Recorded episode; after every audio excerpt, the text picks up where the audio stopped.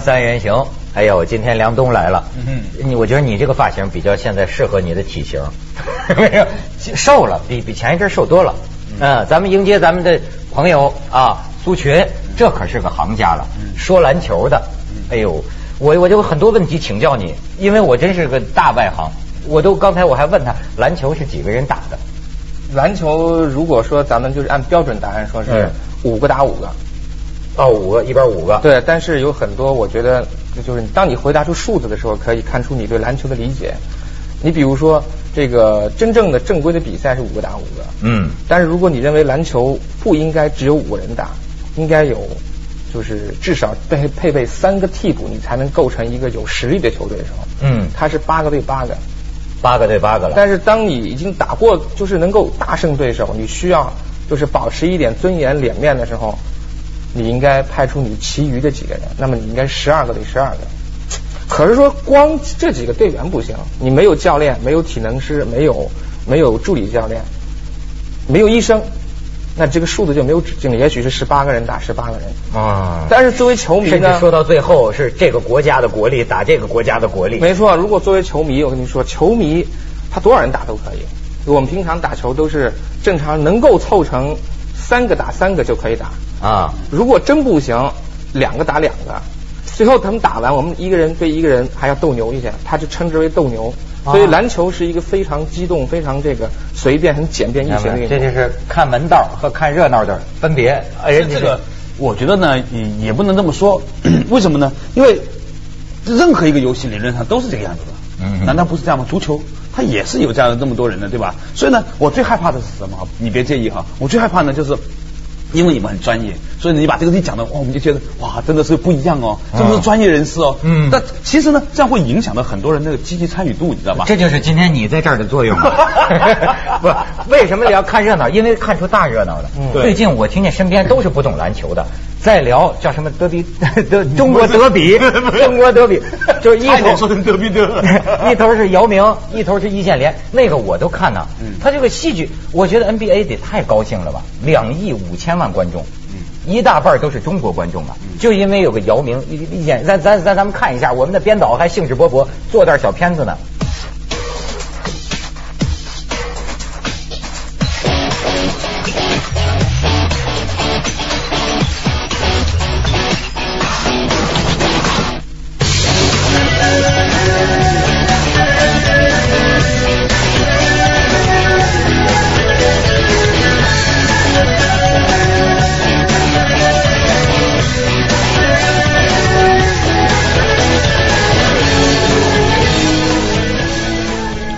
看这个内行看球啊，外行真看戏。你看我从看戏的角度，哎呦，我就觉得这个真是不得了。说好好像感觉姚明是二十七岁吧？呃，对。但是你看，在运动员来说，二十七岁说起话来，我就觉得已经像中年人了，就感觉挺成熟。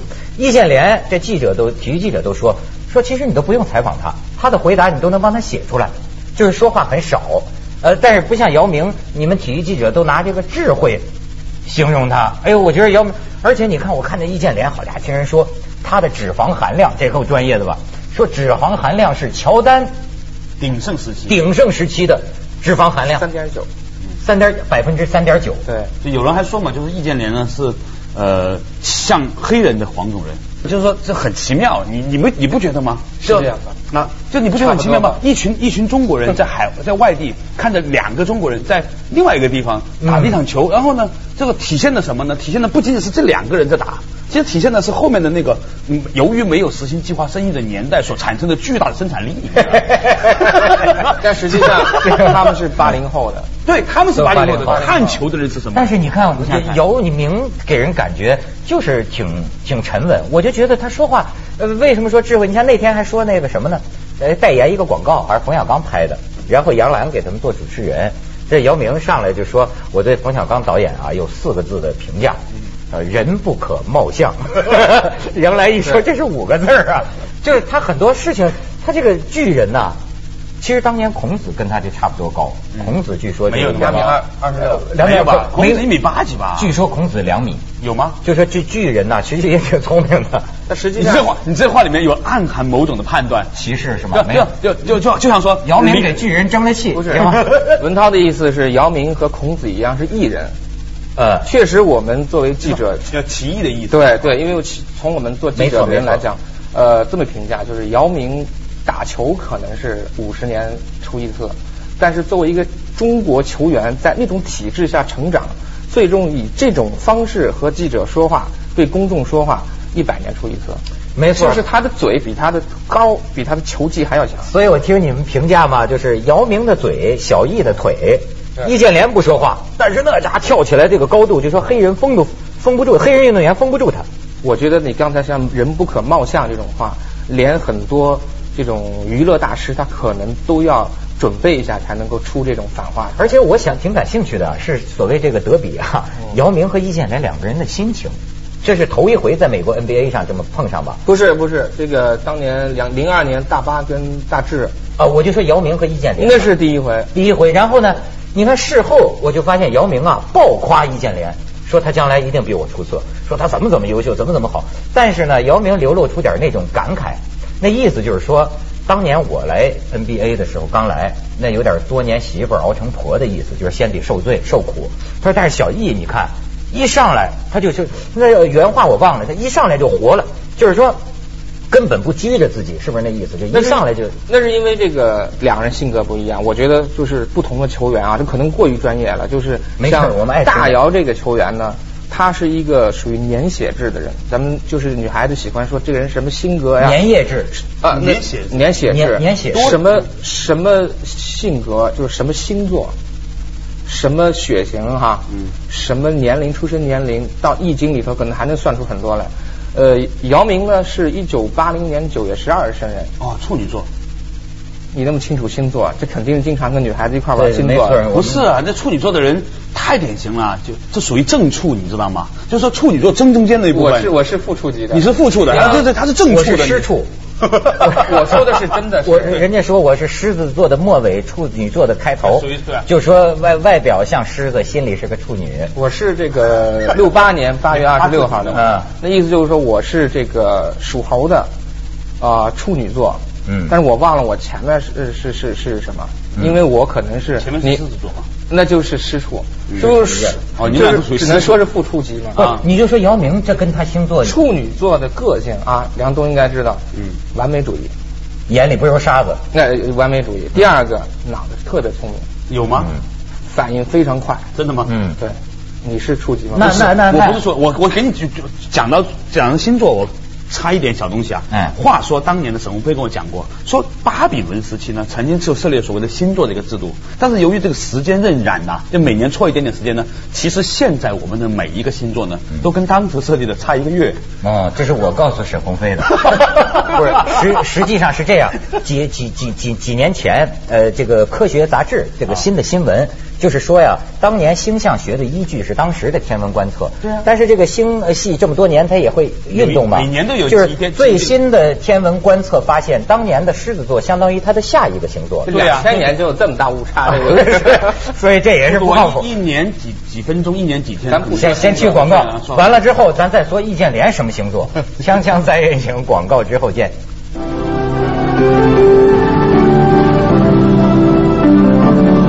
这苏半仙儿也是一现炒现卖。刚才去广告的时候，快让你们编辑查易建联是什么是？这是什么星座？十月二十七号。十月二十一查说天蝎座。我说什么性格呀？说阴暗记仇，也不是狠。但跟你说，姚明一定是喜欢星座的人。为什么刚才呃，你你拿了一句话，他说猛夸姚明，就是因为他知道他比易建联大七岁，总有一天。他会像猛夸易建联是吗？对，啊，姚明猛夸易建联，总有一天会像他当年超过王治郅一样，易建联会超过他的。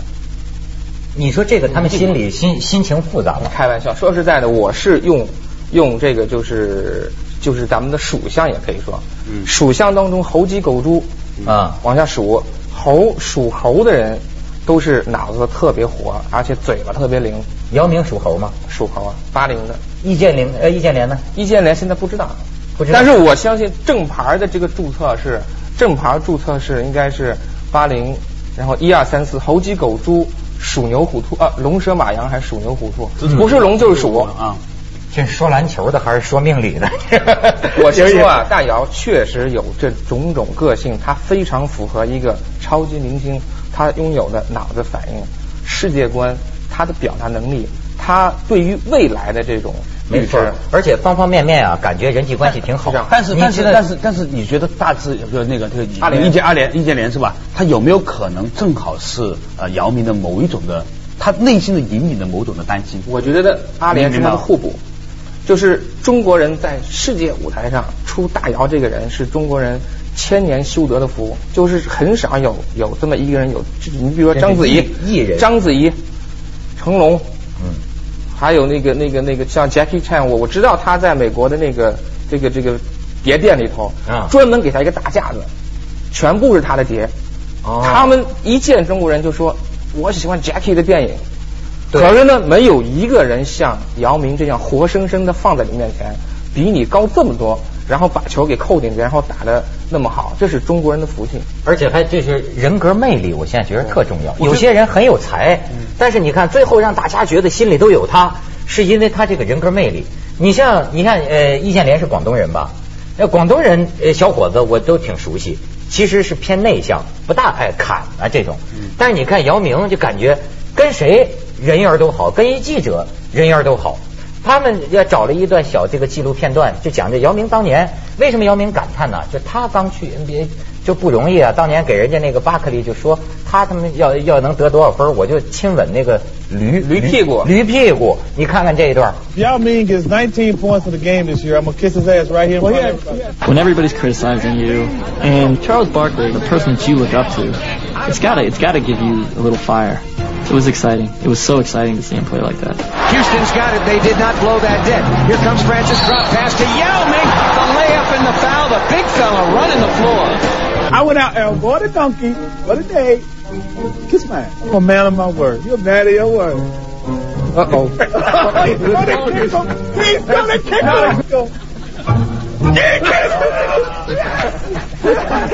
what is Ming's reaction? I can tell by the 家人们，东哥啊，说说有什么感想？我 我觉得说这个事情啊，我让我想起来，就是说曾经有一个很有意思的法则，比如说当第一个人跑超过了呃十米啊，就是一百米的时候，低低于十秒的时候，就很多人低于十秒了。嗯，这是一个这是一个共同面临的问题。你现在觉得说姚明他创造了某种的奇迹，当他有了第一个人之后呢，你会很多这样的人的。啊，你你知道没有？就是说是是是，就就是说很多时候，你我们今天看这个事情呢，觉得它是一个百年一遇或者五百年一遇的事情，背后我们看更宏观的面来上呢，它其实是整个中国中国中国平台的崛起。当你有一天发现北京公寓啊，比如说在 CBD 的公寓比那个呃纽约的公寓贵的时候，当有第一套房子比它贵的时候，你会发现有一万套房子比它贵了。没错，你把它放放大来看，我觉得说我们很幸运，我们在一个。一个伟大的时代，我觉得，所以我们恰好处在这个时代，所以那天我们就讲到说，很多年轻人现在觉得自己很很厉害啊，觉得自己很了不起。其实呢，并不是自己的问题，是吧？是我们正好处在一个往上弹的一个一个一个时代的那个列车里。而且我觉得，就是你要不说这全球化呀，我觉得像姚明他们，呃，就是打消神秘感。你说过去啊，你这就是我看 NBA，我觉得那就是神仙，那家伙就是。呃，就是因为我这外行嘛，我要看变形金刚，我就啊，对，像看乔丹看什么，我认为都是中国人种不行，就是那跟人家完全没有办法练的，就是那是对我来说很遥远的一个东西。但是易建联跟这个就是你看到的那些过去那些黑人球员相比，他真是一点都不差，因为呃，他可以说是中国现在目前亚洲黄种人当中身体素质是最好的，他的连续的蹦跳能力，你看他抢前场篮板球，刚刚掉地跌马。别人还没反应过来，我要再起来的时候，他已经把这球拿到了。其实对于体育明星来说，恐怕那也是一种表演。那么多人看着，而且二点五亿观众，我就看他描写那易建联，好像一开始弄了个臭球，被人家给断下来，怎么回事？然后呢，马上又让你吃惊，砰一下一长出去，叭就把这球给打出去了。一下，后来姚明心里说，就说那个他那个到休息室里，那帮队员都跟他讲，说这个易建联。在这个身体素质、体能、弹跳力，怎么跟黑人一样啊？姚明就说：“你们是第一次见。”他说：“我当时只知道我在国内看见过他好几次，就这样毫无预兆的飞了起来。就是我天哪，这人身体素质啊！所以易建联呢，其实我在我在两千零二年的时候，当时我们做了一个一个报纸做了一个整版，然后我亲自取的标题，当时叫中国出了个易建联。然后很多人就来问 说说为什么取？你是当时多大？他才呃十五岁。啊，我去北体大看了他一次，这个就是阿迪达斯全明星的这个，就其实就是青少年培养的一个训练营。然后阿联出来了，我当时听他们的这个教练唐玉章一说，然后再专门观察他，但是他那次表现非常不好。但是我觉得说他非常厉害，讲然后然后专门找我们记者去采访，一整版没有别的内容，就易建联不会说话，就你说的不会说话，你说什么啊？是，就这么做出来一整版，只有标题抢眼。嗯，中国出了个易建联，但是直到五年以后，他才真正的出现在你的眼睛里头。但是当他出现在你眼睛里的时候，他已经是连续跨过了五个台阶，有很多人要要要用可能十年来跨过这个阶段。我有我有个看法哈，你知道他十三岁才开始打篮球吗？啊是啊十三岁啊丁俊晖也是基本上男孩子青春期刚开始一个人他适合做什么事情，他是天注定的。就是比如像丁丁俊晖这种人，他适合打台球，他就根本就不应该去读书。嗯就每一种人都有他的特点，而且呢，就是最近我不是有偶尔在这个作为一个中间爱好者在看书吗？其实，在两个人的型格上来说哈，其实姚明是属于木格的，易建联是属于哦金金格的火土他啊，易建易建易建联是属于金格的，嗯所以呢，我认为呢，也许啊，我们放看放看未来一年到两年来看，你就会发现易建联将会在很大程度上对姚明产生很大的影响，而我相信姚明一定感受到了这样的一种冲击力，因为从相格上金克木对。哦而且一，而且而且事实上来说，从从就一定就是说有某种气势上，你你会发现你总是怕某种人，你总是能够影响到某种人。你看见某一些人，你特别容易生气啊；你看见有些人特别容易害怕。对因为我想，因为，我这一定想从我从这个就是专业和非专业两个角度来看啊，嗯在专业的角度讲，我可以下断言，就是在五年之内，易建联不会对姚明形成冲击。嗯为什么呢？因为首先易建联去了一个。呃，他还不能够独自扛起的球队，不像姚明一去，人家就是以你为中锋了这个球队的就是一个战术发起点来，我这这就太专业了。哎，知道知道，哎，这可能、可能就是说，人家来把用姚明是这么用的，你是一个招牌球星，易建联来是补缺的，就我们队里头缺这么一个位置，他的发起点还是在外面。那么这个点要怎么样通过改变呢？要通过三到五年的时间，才可以逐渐淘汰那些对易建联不利的人，甚至最后你不能适应这个，但是人家看中你的优点，把你换到湖人队或者公牛队，然后你要重新开始事业，那么这个时间会长达五到八年。等到你打出来的时候，你已经是当时今年去多大？十九岁，那么去的时候已经二十七岁了。而其实姚明现在这么大，可是呢，从另外一个点，我认为以目前的效应往前推动，在中国这个市场上啊，这个由不得易建联或姚明。嗯对姚支队最近一定天天开紧急会议。嗯，为什么？姚易建联对姚明形成的这种市场冲击，一定会很多调查公司在做。这个我想说，咱们这个广告之后可以接着说。你刚才讲姚明是呃木格，对这个易建联是金格金格，是吧？你是剑格，没有，咱们都是剑。咱们广告这个锵锵三人行，广告之后见。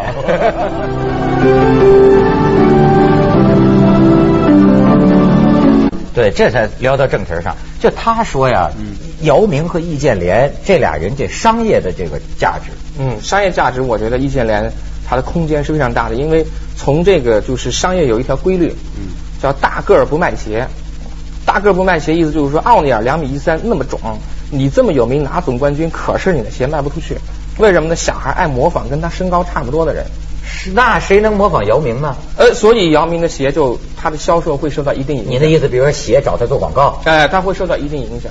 然后呢，但在中国是它特殊的啊，中国它在它把这个人的形象放在第一位。对易建联呢，你别看他平常不爱说话，说话也也没有什么精彩的妙语，但是他脸长得就是更加青春，哎，帅，而且他这好多广告都出来了，最近又拍一个也酷，他比较像八零后、九零后这个趋势是是吧？而且你发现没有，易建联身上有一种在当今的青少年里面会流行的特质，这和周杰伦的特质很像。啊啊啊！你有没有发现？就是说冷呃为什么会这样？为什么这样？原因很简单，因为呢，整个中国现在属于阳气上浮的阶段。嗯就是说，金木水火土，不是不是不是不是不是阳阳不是气上浮，不一定在每一个阶段会流行的东西，一定是有原因的。对，就是说，在这个阶段呢，其实需要有一种东西呢，跟它形成反差，去收敛这种这种力量。那么冷的东西，像像像，比如说像像嗯周杰伦或者像易建联这样很冷的东西呢，它越木讷越冷呢，它反而呢会让大家觉得说，它真的代表我内心的那一种不可企及的，我的浮躁所不可企及的冷静。没那么玄妙，就是酷真的就说实在的，的，我觉得周杰伦跟这个阿莲成长的背景是差不多的。阿莲呢，就是就说周杰伦，周杰伦是一个一开始怀才不遇的人，就人就不知道他将来会干现在这个事情。但是有一天天天跟那儿在这个就是办公室，让人家那他那制作人让他做这个曲的时候，他一篇都做不出来，然后做出来他认为你们不爱听的。嗯那等到终于有一天来听的人已经长大的时候，他才火了。嗯而易建联呢，他十三岁以前不知道打篮球，嗯这么高，他父母是手球运动员。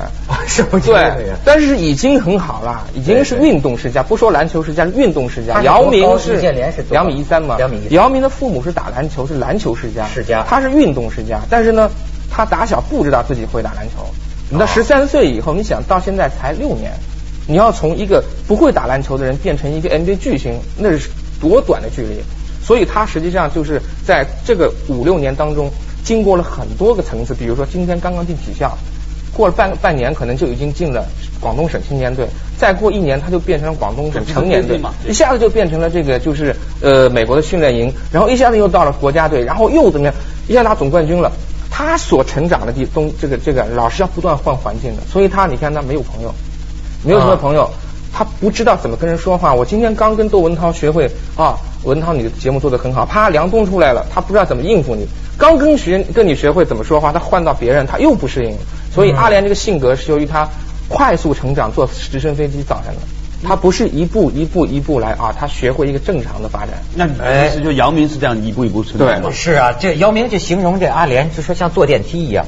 姚明小时候一个形容他跳，就像是坐电梯。姚明小时候很自卑，他觉得自己长得太高，这跟奥拉朱旺是一样，就是他老觉得出门以后，他他觉得为什么都来看我？所以你说，所以不喜欢人很多很多女女学生啊，女青年呐、就为什么会驼背啊？就是因为她发育比较早，你知道吧？就会有这种原因的，她会自卑的，你知道吗？是所以男很多驼背的女的，实际人家这个身材都很好，身材非常好。对，所以所以所以这这这社会群体压力给我们带来的这个，就有很多智慧智商很高的人也会有这样的问题，是吧？嗯，但是 你像小易这样的，他这个心理素质成熟吗？成熟。成熟，比姚明成熟，比姚明开始回到一开始说的，呃，那个姚明是年显之的，他情感丰富，他想的太多。